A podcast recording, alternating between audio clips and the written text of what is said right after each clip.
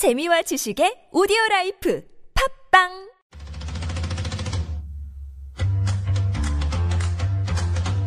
이슈를 알기 쉽게 풀어봅니다. 김성수의 이슈풀이. 이슈풀이 김성수 시사평론가 오늘도 자리했습니다. 어서 오세요. 안녕하세요. 김성수입니다. 네, 어린이날 아침에서 그런가요? 김성수 평론가 오늘은 붉은색 같은 옷을 입고 오셨네요. 네, 뭐 붉은색은 행운을 불러온다고 하죠. 네, 축하 분위기가 조금 나네요. 예.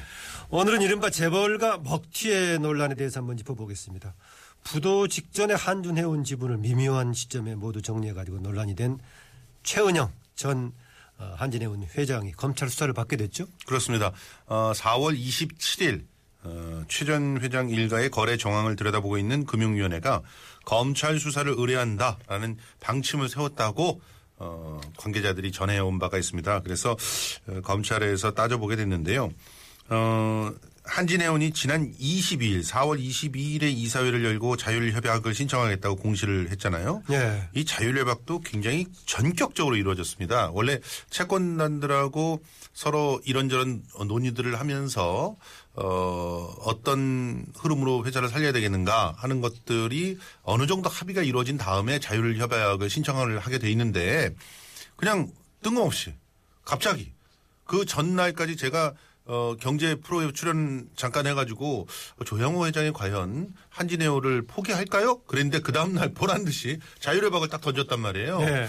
그래서 채권단이 굉장히 당황하고 그 가운데서 뭐그 이제서야 이제 본격적인 자율 협약이 이루어질 수 있는 일정 잡기에 시간이 이 지나가는 그런 일들도 있었는데 이 자율 협약을 그렇게 그 어떻게 보면은 그 하기 싫었던 이유가 자율 협약 신청이라는 게 사실 어, 손을 떼는 거잖아요. 그러니까 회사를 그 조양호 입장에 예, 조양호 회장의 입장에서 보면 뺏기는 그런 상황이 된단 말이죠. 채권단한테 뺏기는 겁니다.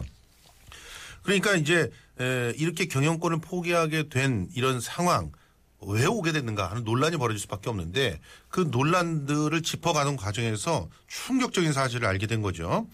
최은영- 지금 뭐 주식 지금 매각했던 얘기입니까? 그렇습니다. 네. 최은영 전 한준 회운 회장 일가가 갖고 있던 주식이 다 정리된 거예요. 다 모두가 다요? 예. 전 전량이 다 정리가 된 겁니다. 그러니까 최 전 회장은 자신과 두 딸이 보유한 주식을 전량 매각을 했는데 자율협약 신청 발표 이틀 전.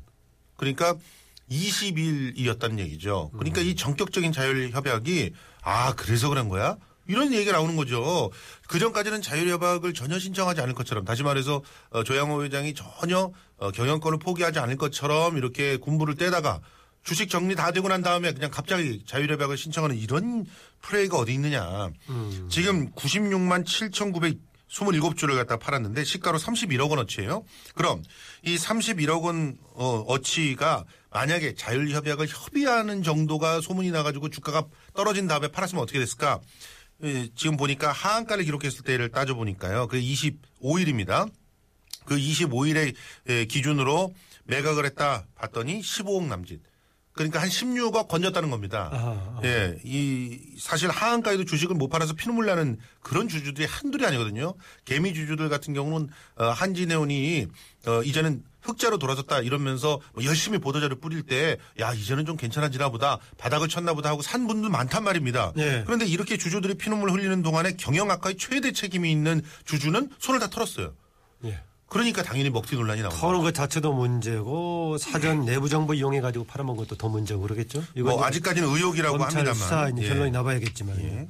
그 최은영 전 회장 이른바 그 세칭 로얄 패밀리 아닌가요? 아 그렇습니다. 네. 이분은요 15억 없다고 굶어 죽는 분이 아니란 얘기죠. 음. 이분이 누구냐면요 신격호 롯데그룹 총괄 회장의 10남매 중에 여덟째인 신정숙 씨 있죠. 신정숙 씨의 장녀입니다.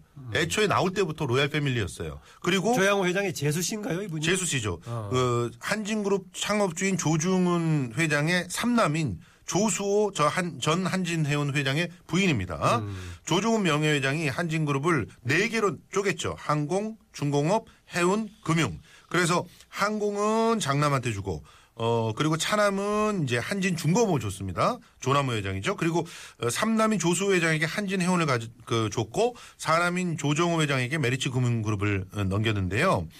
2006년에 조수 회장이 갑작스럽게 세상을 떠났죠. 그러면서 사실상 최은영 전 회장 남편이죠. 그렇죠. 어. 사실상 경영의 경자도 모르던 분이 회사를 딱 맡습니다. 이때부터 사실은 재앙이 시작되는 거예요. 근데 이런 비슷한 일이 현대상선에도 일어났었죠. 사실은 현정원 회장도 경영에 잘 모르던 분. 아니에요. 예. 근데 자 나란히 보십시오. 현대상선 어떻게 됐습니까? 구조조정 들어가야 되죠. 한진해운 어떻게 됐습니까? 구조조정 들어가게 돼 있어요. 그러니까 비, 비전문가인데 단지 가족이라는 이유로 이렇게 에, 이렇게 거대한 회사를 운영하다간 어떤 꼴이 나는지를 정확하게 보여준 겁니다.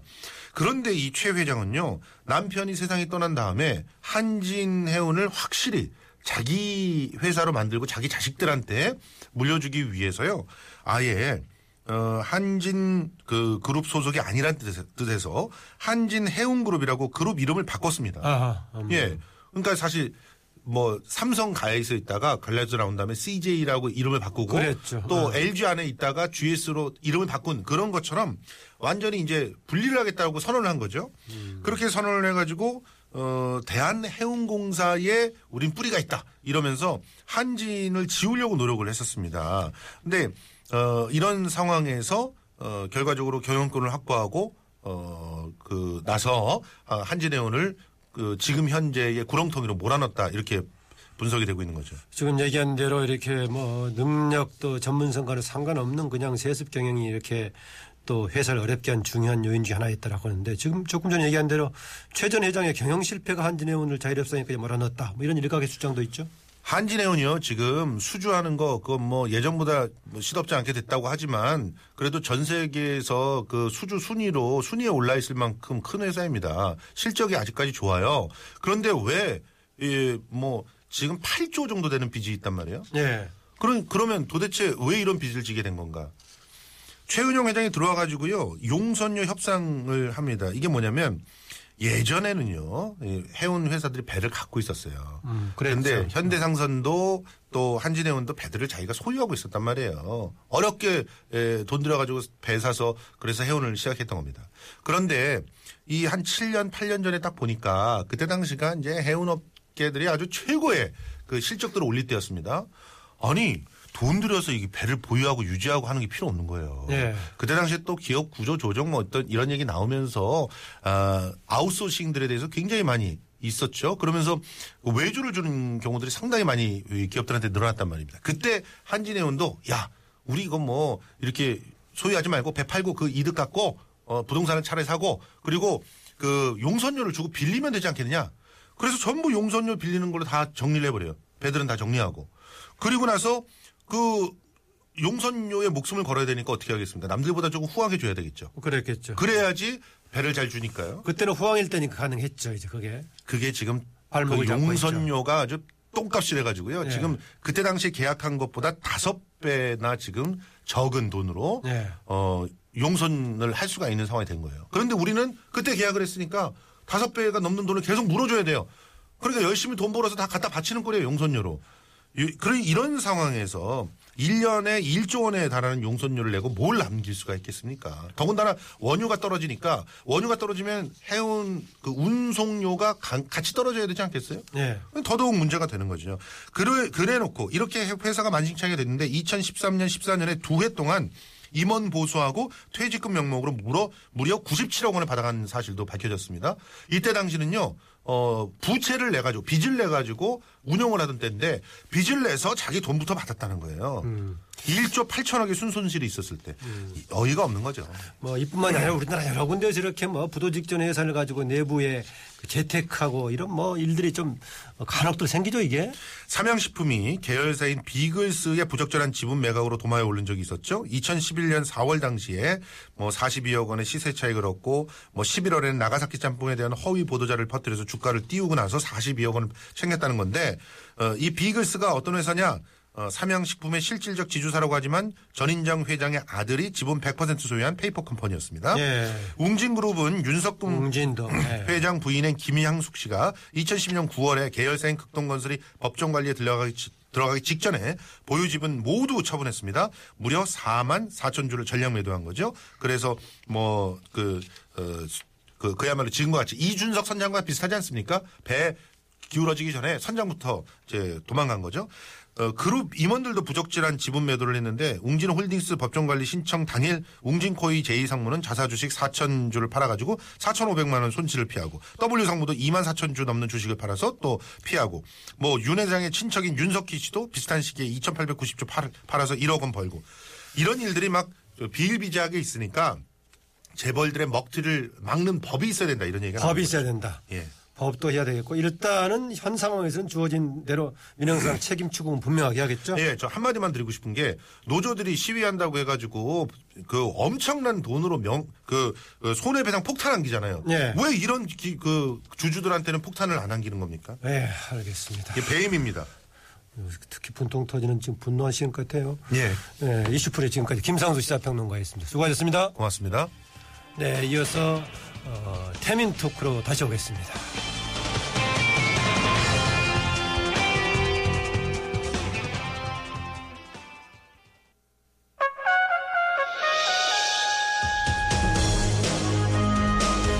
열린 아침 김만음입니다. 2부 시작합니다. 라디오 시사 프로그램 유일의 현역 중진 의원 정치 대담. 나라는 태평하고 백성은 편안한 국태민안을 위한 정치 토크 태민 토크 시작합니다. 더불어민주당 안민석 새누리당 김성태 의원과 얘기 나눠봅니다. 두 분 나와 계십니까? 예, 안녕하세요. 김성태입니다. 예. 지난주 두 분 이 시간에 이야기했던 거 보니까 한 2, 3일 동안 두 분 이야기한 내용이 여기저기 뉴스로 가장 많이 인용이 되더라고요. 아, 예, 그렇습니다. 예, 예. 아무래도 안민석 의원이나 저가 이제, 어, 지금 현재의 가장 정치에서 중요한 키워드 하두가 될 수 있는 그런 내용들을 다뤘기 때문에 그렇지 않나 이렇게 보고 있습니다. 아니, 의원님. 건도 정치에 대해서 언론이나 국민들이 관심이 많더라고요. 예, 네, 예. 앞으로도 계속 에, 건도 정치, 박지원 원내대표의 건도 정치가 어, 세간에 많은 화제가 될 겁니다. 아마 오늘도 제가 그런 부분에서 좀 이야기를 네. 안민석 의원 혹시 그 원내대표 나가시나 했었는데 원내대표는 안 나가셨어요? 예, 저는 상임위원장 열심히 상반기 2년 동안 해보기로 했습니다. 네. 어제 이제 결선 투표에서 우상호 신임 원내대표가 더불어민주당의 대표로 결정이 됐는데 어, 당선자들의 어떤 의중이 반영된 걸로 보십니까, 안민석 의원? 저는 이제 두 가지 메시지가 있다고 보는데요. 네, 첫째는 이제 탈계파 정당을 만들어 보자라는 당선자와 의원들의 마음들이 모아진 거라고 보고요. 네. 지금까지 개파 갈등, 집안 싸움 때문에 분단까지 사태에 이르지 않았습니까? 그러니까 예. 이런 정도는 안 돼서 지금 개파를 초월하는 그런 리더십을 만들어 보자라는 메시지가 담겨 있다고 보고요. 두 번째로는 이제는 좀 올드보이들의 정치를 넘어서 예. 그 새로운 세대들이 한번 정치를 한번 해보자. 그 선배들조차도 이제는 이제 새로운 50대에게 한번 리더십을 어, 기회를 줘보자라는 새로운 세대 정치에 대한 어, 그런 기대가 모아졌다고 보고요. 예. 이렇게 탈계파 그리고 새로운 어, 세대 정치에 대한 기대가 모아져서 결국에는 본질적으로 이렇게 해야만이 저희가 대선 승리할 수가 있고 어, 수권 정당으로서 국민들에게 어, 새로운 모습 줄 수 있다. 변화와 혁신을 할 수 있다. 이제 그러한 기대들이 모아져서 우상호 원내대표를 어, 선출한 것 같습니다. 예. 탈계파 세대 교체 혁신을 강조하셨네요. 김성태 의원님, 예, 예. 상대 당이긴 한데 뭐 우상호 신임 원내대표 결정에 대해서 어떤 기대와 또 어떤 주문을 하고 싶으십니까? 어, 저는 개인적으로 아주 좀 어, 자주 접촉하고 방송도 많이 한 파트너였어요. 음. 어, 토크라든지 뭐 여러 가지 어, 방송에서 어, 오상호 의원은 상당히 합리적인 분이에요. 예. 예, 그렇기 때문에 어, 진짜 이번 4.13 총선 이후에 이 협치 체제로 여의도 정치 지행이 바뀌어져야 되는데 어, 일단은 어, 더민당에서 어, 거기에 걸맞는 어, 그런 원내대표를 저는 선출했다고 보고 있습니다. 네, 합리성에다가 협치 시대 요구에 부응하는 원내대표다. 네, 우상호 의원은 판을 쉽게 깨는 사람이 아닌 것 같아요. 제가 보기에는. 네. 어, 상대 이야기도 아, 끝까지 존중하고 또 이야기 어, 협상하다가 설득이 타입이 잘 되지 않으면은 어, 그 양반은 또 어, 술 한잔 하는 걸 좋아해요. 어, 좀 늦게 늦은 시간이지만은 소주 한잔 하면서 네. 허심탄회하게 이야기를 하면은 어, 상당히 그 낮에 고였던 그런 협상 내용들이 예. 어떻게 보면은 물꼬를 만들 수 있죠. 알겠습니다. 의원님 오늘도 너무 시간을 많이 끄시네요. 아, 알겠습니다. 다른 총량제를 하셔야 될 것 같아요. 예, 예, 짧게 짧게 좀 치고 나가야겠습니다. 예. 어쨌든 간에 이번에 김성태 의원 계속 질문 드리겠습니다. 왜냐하면 네. 지금 이제 정진석 대표가 그저께 신임 대표로 결정됐지 않습니까? 새누리당. 네. 어, 1차에서 결정이 났습니다. 예, 예. 당선자 의중, 당선의 배경에 대해서 언론들의 분석이 약간 차이가 있긴 하던데 어, 당 내부에 계신 김성태 의원께서는 어, 당선자들의 어떤 의중이 반영된 걸로 보십니까? 아무래도 이제 음, 3당 체제에서 특히 어, 국민의당 박지원 원내대표 같은 경우는 노예하신 분이면서 능수능란을 하지 않습니까? 예. 어, 그래서 여차 잘못하면은 이제 어, 새누리당이나 또 더불어민주당 이 원내대표를 떡 주물듯이 주물 수 있는 사람이에요. 그렇기 네. 때문에 어, 좀 어, 청와대 정무수석의 경험과 그리고 원내대표의 경험을 고루 갖춘 그런 어, 상대로서 안정감이 제일 중요시하게 반영된 것 같아요. 안정감 반영. 예. 안민석 의원님. 제가 뭐 다, 남의 당 일에 뭐 이러저러 하고 싶지 않은데 저는 이제 그러면서도 얘기하시던데요. 얘기하십시오. 예. 그 청와대가 거수기라는 오명이 지난 이제 1년 동안 있어 왔지 않습니까? 예. 딱한 가지 이거를 좀 탈피했으면 좋겠습니다. 그래서 지난번 원효철 의원님은 거의 청와대의 어떤 오다와 메시지대로 움직이는 듯한 그런 오해를 줬는데요. 예. 어, 물론 청와대하고 뭐 여당하고 관계가 서로가 소통을 해- 하셔야 되겠지만은 그래도 그 국회의 어떤 자존과 좀 소신을 지키는 그런 정도는 그래도 어, 국민들에게 보여줄 수 있어야지 또 야당하고 협상이 제대로 되는 거거든요. 예. 야당하고 협상하는 과정에서 중요한 순간에 청와대에 재가를 얻기 위해서 잠시 전화하고 오겠습니다라고 예. 하면은 협상 자체가 안 되는 것이죠. 그래서 청와대 이중대, 청와대 거수기라는 오명이 사라질 수 있도록 정상적인 당청 관계 복원 기대하겠습니다. 예. 김성태 의원님. 예, 예. 보니까 지난주에는 과거하고 다르게 상당히 말씀을 두루뭉술이 하시더라고요. 뭐 예, 누가 예. 누가 주변에서 주문한 게 있었습니까? 어땠습니까? 뭐 그렇지 않습니다. 저는 뭐 좀 대체로 직설적으로 이야기하는 편인데 예. 어, 지난주 같은 경우는 또 뭐 원내대표 선거도 앞두고 있었고 네. 또 우리 새누리당이 살선 총선 참패 이후에 어, 많은 자성과 반성의 시간이 필요합니다. 그렇기 때문에 뭐저 자신도 지난주까지는 어, 크게 그렇게 뭐 아무리 방송이지만은 자유롭게 말할 수 있는 그런 기분은 아니었습니다. 예, 뭐 그런 차원에서 좀 이해를 다 하겠습니다. 예, 예. 어, 더불어민주당 지금 김종인 비대위 체제가 조금 더 연장 뭐 됐죠? 안민석 의원님? 네. 이거는 뭐 한마디로 집안 싸움 이제 그만하자는 의원들 간의 그런 마음들이 모아진 것이고요. 예.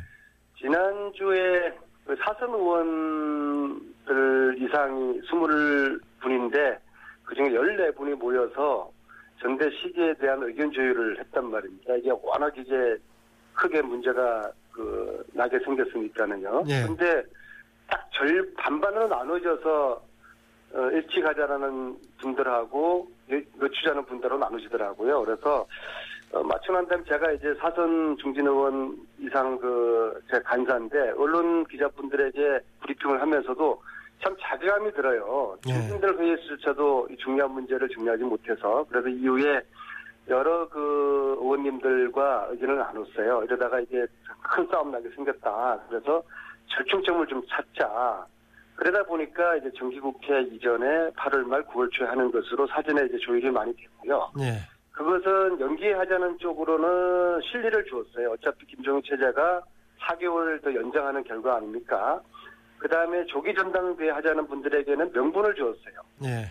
어, 어차피 이제 어, 당헌대로 하는 것인데, 근데 바캉스 차례는 못하니까 바캉스를 피해서 하다 보면은 8월 말 9월 초가 되니까 그래서 양측의 신뢰와 명분을 동시에 안겨주는 그런 절충점으로 해서 이제 집안 싸움을 이런 거 가지고 하지 말자. 그리고 실질적으로 어떤 민생 정당으로서의 예. 당이 개혁하고 혁신하는 모습을 보여주자. 그런 의원들의 마음이 모아져서 어, 정기 구- 국회 이전에 전당대를 하는 것으로 그렇게 정리가 되었습니다. 다행스럽다고 생각합니다. 네, 김성태 의원님. 예, 예. 상대당이자 이 협력관계면서 경쟁관계라고 할 수 있는 상대당의 김종인 대표의 거취를 둘러싼 논란 어떻게 지켜보셨습니까? 뭐, 뭐, 언젠가는 저 갈등 구조는 또 가셔야 될 거로 저는 보고 있습니다. 아하. 어, 더불어민주당 같은 경우도 친노, 친노 패권주의를 청산하고, 어, 새로운, 어, 정당의 모습을 가져가기까지는 상당히 시간이 걸리죠. 아, 더불어민주당의 친노표권주의 청산을 과제로 보십니까? 그렇습니다. 그건. 거기에 대비되는 새누리당의 청산 과제는 뭡니까? 아, 저희는 아무래도 일간에 또 뭐 이야기되고 있습니다만은 혹친박 패권주의가 있다 그러면은 예. 가장 먼저 청산해야 될 부분이 저는 이거라고 보고 있습니다. 예. 이 패권주의는 좋지 않아요. 이 민주주의 체제에서 어, 특정 개파나 계보가 모든 것을 행사하려고 들고 그러면은 독단과 전행이 일삼아지기 때문에 더불어민주당의 친노 패권주의가 어, 결론 의원들이 어, 지난 총선을 앞두고 또 떨어져 나와서 국민의당에 이게 모태가 되듯이 어, 새누리당도 지난번 4.13 총선의 실질적인 참패가 뭐 물론 공천 문제라든지 여러 가지 문제가 있습니다만은 예. 어, 사실상 대통령 접근을 자인하고 또 어, 그런 인사들이 새누리당의 중심부에서 어, 너무 일방통행식 당 운영과 또 당청 관계를 가져간 부분에 대해서 어, 충분한 자성과 반성이 필요로 해요. 예. 뭐 아, 그런 측면에서 그게 패권주의면 그게 청산되어야 되는 거죠. 예. 안 의원님께 그, 어, 아까 총량 차원에서 발언 기회를 한번 더 드리겠습니다. 아, 이게 지금 이번에 이제 8월 말에 9월 초에 하는 걸로 이제 어떻게 방향을 정했는데 이거 이렇게 정한 것 가지고 김종인 대표를 둘러싼 거치 논란 문제 지금 정리가 됐다고 보십니까, 민석 의원님? 그 연석회 끝나고 난 다음에 이제 당무위원회가 열려서 정식으로 이제 연결을 했는데요. 제가 이제 교육연수원장으로서 당무위원입니다. 예. 어, 김종인 대표님 표정은 어, 어느 정도 만족하시는 에, 다소 아쉽지만 만족하시는 그런 느낌이었고요. 그렇게 될 것이고 지금 이제 근데 이제 박지원 원내대표께서 하신 말씀을 제가 언급 안 할 수가 없었는데 예. 더불어민주당 등- 전당대회가 연기될 거라고 전망하셨잖아요. 그런 전망을 했죠, 박진 원내대표가요. 두 번째 건도 정치에 술을 두신 거예요. 이렇게 함으로써 저희 당내에 갈등과 분열을 부추기시는 의도가 있다고 보거든요. 어, 그렇게 첫 보십니까? 번째 건도 정치의 수는 국회의장을 어, 새누리당이 가져갈 수 있다고 말씀하심으로써 예. 새누리당과 어, 더민주를 국민의당 박지원 대표에게 마치 에, 줄을 세우는 듯한 그런 저, 오해를 부르키는 수를 두- 두셨고요. 예. 이제 저는 박지원 대표가 우리나라 정치의 원로이시고 어른이지 않습니까? 예. 세 번째 수는 대의와 원칙, 명분에 입각한 왕도 정치에 아주 훌륭한 수를 두시기를 기대를 하고요. 예. 저희들의 전당대회는 당무위원회에서 얘기한 대로 의원총회에서 연석회에서 결정한 대로 합의를 모은 대로 어, 전기 국회 이전에 당- 어, 반드시 이루어질 것입니다. 예. 김성태 의원님. 예, 예. 새누리당은 아직 이제 공식적인 대표는 없는 상황이죠. 그렇죠. 정진석 원내대표는 원내입니다. 예, 예. 아직 어, 법적인 어, 국회의원은 아직 아니죠. 예. 당선자 신분이고 예. 그렇지만은 새누리당 당원 당규적인 측면에서는 아, 실질적인 우리 어, 원내 새누리당을 대표하는 그런 어, 역할과 위치는 가져갈 수 있게끔 되었습니다. 예, 이제 대표급 해당되는 게 당분간 이제 비대위원장을 뭐 선출하기로 예정이 돼 있죠. 예, 비대위원장도 어, 지금 현재 신인 원내대표가 가장 먼저 체제를 갖춰야 될 부분이 비대입니다. 지금 외부에서 영입하는 모시는 걸로 동의가 된 겁니까? 대체적인 우리 의원들의 공감이 사실상 우리 새누리당 내부의 이 한부를 도려내는 이 가감한 수술을 집도할 의사가 뭐 새누리당 내에서 그렇게 결기 있게 결단 있게 가져갈 사람은 저는 별로 많지는 않다고 봅니다. 그렇다면은 밖에서 들여다본 우리 새누리당의 문제점 그 골만 부분을 함부를 도려낼 수 있는 그런 집도 일을 이렇게 밖에서 모셔와야지 뭐 굳이 어, 뭐, 이 비대위의 역할을 갖다가 다음 전당대회를 치르기 위한 어떤 그런 어, 가도기적인 성격으로 규정하려고 하는 그런 분도 계신데 그 판단은 저는 잘못됐다고 봐요. 예. 보니까 최근에는 이제 과거의 정당 활동 소속 정당과 상관없이 이쪽 저쪽으로 비대위원장이라든가 무슨 위원장으로 옮겨가기도 하던데 안민석 의원께서 새누리당 비대위원장 한번 추천 한번 해주시죠. 특징보다도요. 저는 뭐 아마 딱 한 가지 김성태 의원님 같은 분이 하시거나 아니면 청와대 눈치 안 보는 분, 예. 청와대 눈치 보지 않고 때로는 청와대하고 대통령과 좀 그 각을 세울 수 있는 그런 비대위원장이 여당에 되면은 어, 저희들이 일단 야당이 아마 굉장히 어려워질 겁니다. 아하. 어쨌거나 그럼에도 불구하고 저희들이 불리함에도 불구하고 청와대의 눈치 안 보는 그런 소신 있는 그런 비대위원장이 여당이 에, 모시기를 그렇게 희망해 봅니다. 예. 김성태 의원은 혹시 어느 분이 어떤 분이 오셨으면 좋겠습니까? 저 개인적으로는 저는 뭐 외부 인사를 영입해서 비대위를 맡기는 게 맞다고 주장한 사람이고요. 예. 제가 굳이 뭐제 쫄은 소견이지만은 뭐 좀 들릴 수 있는 부분들은 박찬종 전. 이런, 이런 분들이나 어 그 필요하다면은 저는 손학규 어. 어, 전 의원님 이런 분들도 모실 수 있다고 보고 있습니다. 아, 손학규. 정 김현태 대표. 의원님이 어젯밤에 좀 술이 좀 과하신 것 같아요. 손학규 의원님 같은 경우는 저희 당의 아주 그 어, 최고 어른이신데 예. 아무리 저 찬밥 더운 밥 좀 가려 드셔 생각하셔야죠. 아이 저저 우리 아무리 그 급하다고 어떻게 손학규 국민당의 김종인 저 대표 같은 경우도. 우리 박근혜 대통령을 탄생시킨 그런 경제 자문의 한 산파 역할을 하신 분이에요. 어. 그렇기 때문에 지금은 그런 벽이 다 허물어졌어요. 아무튼 뭐 손학규 예. 대표님은 거론하시는 만큼 여당 사정이 아주 다급한 걸로 예. 이렇게 이해를 아니, 하겠습니다. 뭐그 정도로 저는 손학규 대표를 꼭 지정한 건 아닙니다만 예. 그 정도로 우리 새누리당도 지난 총선 참패에 대한 이런 아주 파격적이고 핵심적인 어떤 예. 그런 변화가 필요하다. 당의 체질 변화를 가져가야 된다는 점. 아. 잘하겠습니다. 예. 예, 일단 아까 박찬정 전 의원 같은 경우에 지금 영입해볼 만한 저는 뭐 그런 추천하셨네요. 부분이 가장 좋다고 생각합니다. 아, 지난주에 그 시간이 좀 부족해서 막판에 지금 다루다가 이번 주에 다루겠다고 넘겼는데요. 마침 또 오늘이 어린이날이기도 한데 지난주에 우리가 누리과정 예산 편성 문제 얘기했었죠. 마침 두 분이 이제 어, 지난 이제 19대 국회 마지막 예산 국회 때 이제 예결위 간사도 하시고 했었는데요. 안민석 의원님. 네네. 지금 이제 뭐 정부의 방향하고 지금 뭐 특히 야당의 입장하고 좀 차이가 있는 것 같은데 어떻게 풀이할까요? 누리과정 예산 편성 문제. 누리과정 예산은 그 대통령의 공약이기 때문에 지켜져야 하는 것이고요. 그래서 이것은 그런 차원에서 단기적으로는 추경을 꼭 해서 올해 누리과정 누리과정 예산을 만들어야 되고요. 장기적으로는 어, 법, 법률로 국가가 누리과정 예산을 담보하는 내용의 법을 만들어야 되고요. 단 네. 대통령께서 공약 못 지킬 수도 있죠. 도저히 이게 안 되겠더라라고 국민들에게 좀 해명하시고 설명하시면서 이건 국가 예산으로는 도저히 부담하기에는 재정 부담이 너무 크다.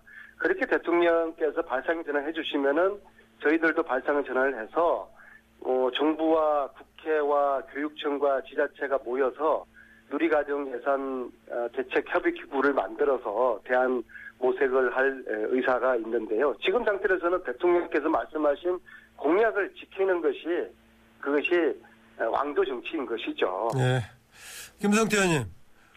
예, 잠깐요. 제 보니까 정부에서는 그 추가 예산 확보 차원의 문제보다는 이제 교육재정 교부를 할때 예, 예. 누리과정 예산으로 지정해서 하는 그런 이제 법을 고치는 쪽에 초점을 두고 있는 것 같던데요. 그렇습니다. 이 근본적으로 누리과정 예산 지원 문제를 해결할 부분은 이걸 사실상 처음에도 이 지방 교육감들과 교육부가 합리적인 대안을 가지고 어, 국회를 설득하고 그게 걸맞는 입법행위 그리고 예산 구조가 확보됐으면 아무 문제가 없어요. 그런데 이게 전부 그냥 지방 교육감들도 사실상 정치 교육감으로서의 이 누리 과정을 너무 정치 쟁점화했어요. 예, 예. 그러다 보니까 이게 어, 사실상 어, 지방교육재정 교부금을 상향 조정하는 그런 뭐 방안도 찾을 수 있고 여러 가지 현실적인 방안을 이 누리 과정에서는 지원 문제의 그 바- 방안을 찾을 수가 있어요. 그런데 지금까지 정쟁만 일삼는 누리 과정, 특히 아이들 이런 보육 문제를 가지고 왜 그 학부모들의 마음을 이렇게 어, 상처나고 또 건드는 부분이 뭐가 그렇게 좋은지 모르지만 전 입장차가 아주 상반되네요, 두 분이요. 아니 근데 대통령 공약 정쟁을? 만들었어요. 대통령 공약을 지키라는 그런 주장에 대해서 그것을 정치적인 공세라고 하시면은 모든 약속 지키라는 요구, 요구가 마음에 안 들면은 정치적인 공세라고 이렇게 말씀하실 겁니까? 공약은 지켜야죠. 그리고 우선적으로 대통령께서 이 부분에 대해서 못 지키면 못 지킨다고 설명하시고 해명하시면은 예. 저희들도 발상의 전환 할 수가 있는데 대통령 공약은 여전히 유효한 거 아닙니까? 김성태 의원님 짧게 예, 해주시죠. 안민석 의원님 언제 박근혜 대통령과 저희 새누리당이 누리가정 예산에 문제가 발생이 돼서 보육 대란이 일어나게끔 이렇게 가져가고자 하는 의도가 전혀 없지 않습니까? 예. 이번은 이 문제는 지방교육재정 교부금에 의해서 지금 현재 지방교육청의 재정 문제를 우리 기획재정부 국가재정 총괄하는 곳에서 다 지켜봐야죠. 예, 예. 그게 되지 않을 때 때는 지방재정 대통령 교육 그 부분을 우리 가지고 예산을 맞출 수 국가가 있고. 책임지겠다, 국가가 책임지겠다고 돼 있습니다. 아니 국가라는 것은 꼭 그 중앙 정부의 예산만 가능한 겁니까? 지방 정부, 예? 그리고 교육청도 지방 정부와 중앙 정부가 여러 가지 세수 조정에 의한 아 그런 재정이 교육청의 재정이 이게 더 확보되었다 그러면은 그 돈으로 충분히 할 수 있는 것이지. 이거는 완전히 중앙 정부의 100% 그냥 어, 지방 교육재정 교부금 아니면은 절대 누리가정 예산은 편성할 수 없다는 그런 경직되고 그러면 대통령께서는 여기서 주장을 이야기하는 국가라는 의미는 아닙니까?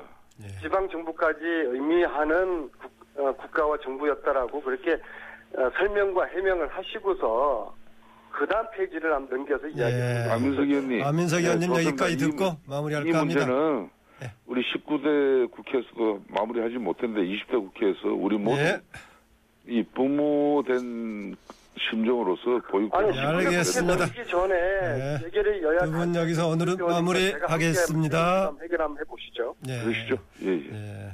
사실은 오늘은 그 박근혜 대통령 애교 성과에 대한 논란도 해보려고 해서 여기서 마무리할까 합니다. 두 분 수고하셨습니다. 네, 감사합니다.